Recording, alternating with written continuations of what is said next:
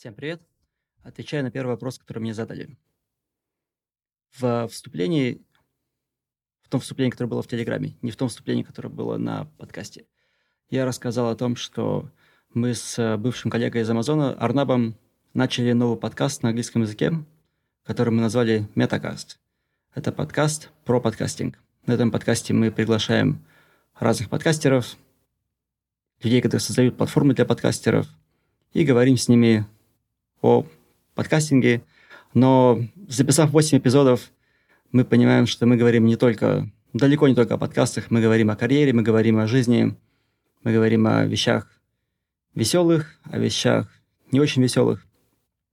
Это получается подкаст обо всем, но гости его – это подкастеры.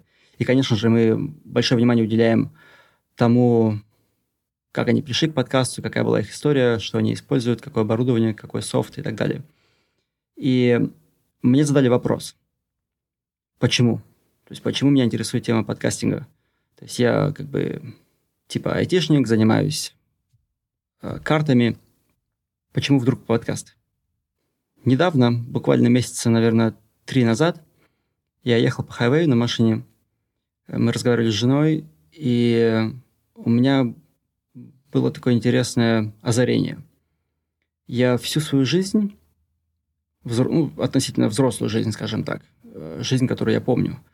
Начиная лет с 16 я занимался музыкой, э, не в плане ходил в музыкальную школу играть на пианино, а играл на гитаре, нирвану, металлику, все дела.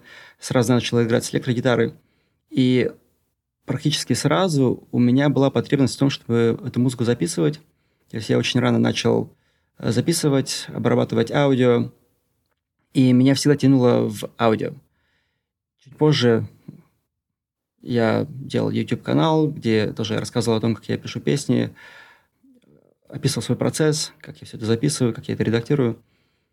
Очень много потратил времени на то, чтобы этому научиться. В 2022 или 2021 году я начал подкаст «IT Самурай» для того, чтобы построить свой личный бренд в России – на русскоязычном пространстве, но в частности в России, потому что была мысль о том, чтобы переехать в Россию э, через несколько лет. И я начал готовить себе почву таким образом. Вдобавок к своему блогу и, и Инстаграму. Но почему подкаст, да? Потому что когда ты пишешь блог в том же Телеграме, это, скажем, ты сам вещаешь в мир. Подкаст интересен тем, что его можно использовать для нетворкинга. То есть, когда у тебя есть подкаст, это дает тебе, можно сказать, лицензию на то, чтобы написать человеку, которому ты так, может быть, не написал бы, у тебя нет доступа к нему. А так ты говоришь, я подкастер, приходи ко мне, я возьму у тебя интервью. И людям, особенно тем, у кого нету многомиллионной аудитории, это интересно, потому что для них это тоже возможность показать себя, построить свой личный бренд. А, и они к тебе приходят, и ты, собственно, с ними общаешься, потом выпускаешь подкаст, все довольны, они помогают тебе продвигать твой подкаст и таким образом продвигают тебя. Возвращаясь к тому, когда я ехал в машине, я понял, что я всю жизнь занимался аудио в той или иной форме, но почему-то работаю то в картах, то в чат-ботах, то в аналитике, то еще в что, то еще в чем-то.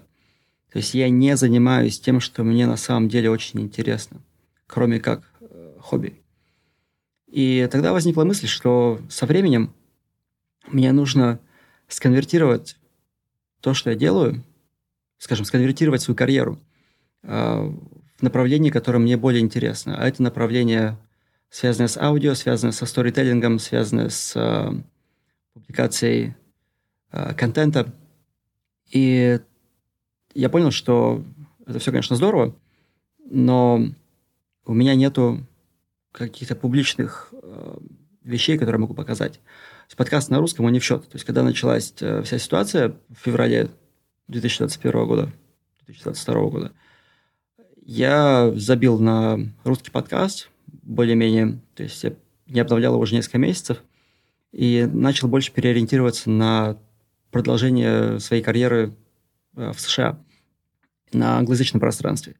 И да, возникли мысли, то есть что, что делать, как бы, да, и как мне показать себя миру, да, то есть как мне, скажем, войти в это пространство людей, которые занимаются аудио. И тогда возникла мысль, что можно сделать это через подкаст о подкастинге. И опять же, возвращаясь к тому, что я сказал про нетворкинг, занимаясь подкастом, это дает мне лицензию общаться со всеми подкастерами, любом, написать любому подкастеру, позвать его и полтора-два часа с ним разговаривать или с ней о, обо всем. И когда люди будут слушать этот подкаст, то они будут э, слышать не только моего гостя, но в том числе и меня. То есть это будет строить мой личный бренд. И если за год мы с Арнабом сделаем 52 эпизода, это будет достаточно весомая база контента, э, которую, которая даст и ему, и мне э, credibility.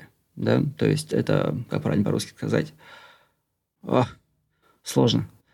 В какой-то степени это легитимность того, что мы понимаем, о чем мы говорим, что мы не просто чуваки, которым нравится аудио, а мы чуваки, которые в аудио разбираются.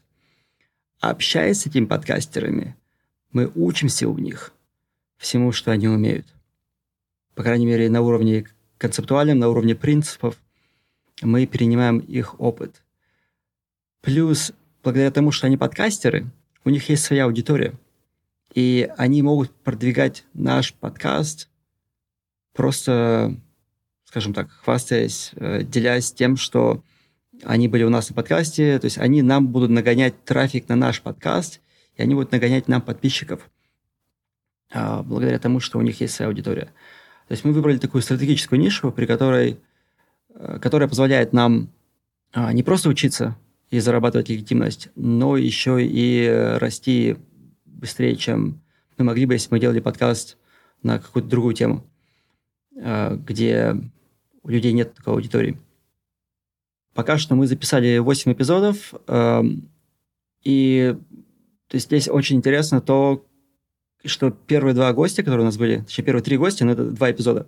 Сам первый гость, это был Брайан Маккалло, он автор подкаста Internet History Podcast про историю интернета, где он рассказывает про создание браузера Netscape, про различные протоколы, которые создавались э, во времена раннего интернета и так далее, про формат MP3, про Napster, про все вот это все, что там было в то время. Это был первый подкаст, который я вообще когда-либо услышал. Я его слушал прямо вообще в захлеб. Я прослушал, наверное, часов 100 его эпизодов. И он был первый человек, кому я решил написать. Я написал ему, Брайан, так и так, мы создаем подкаст, приходи к нам на интервью.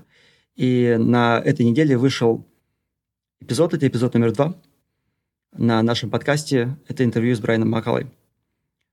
У него порядка 40-50 тысяч э, скачиваний его ежедневного подкаста каждый день.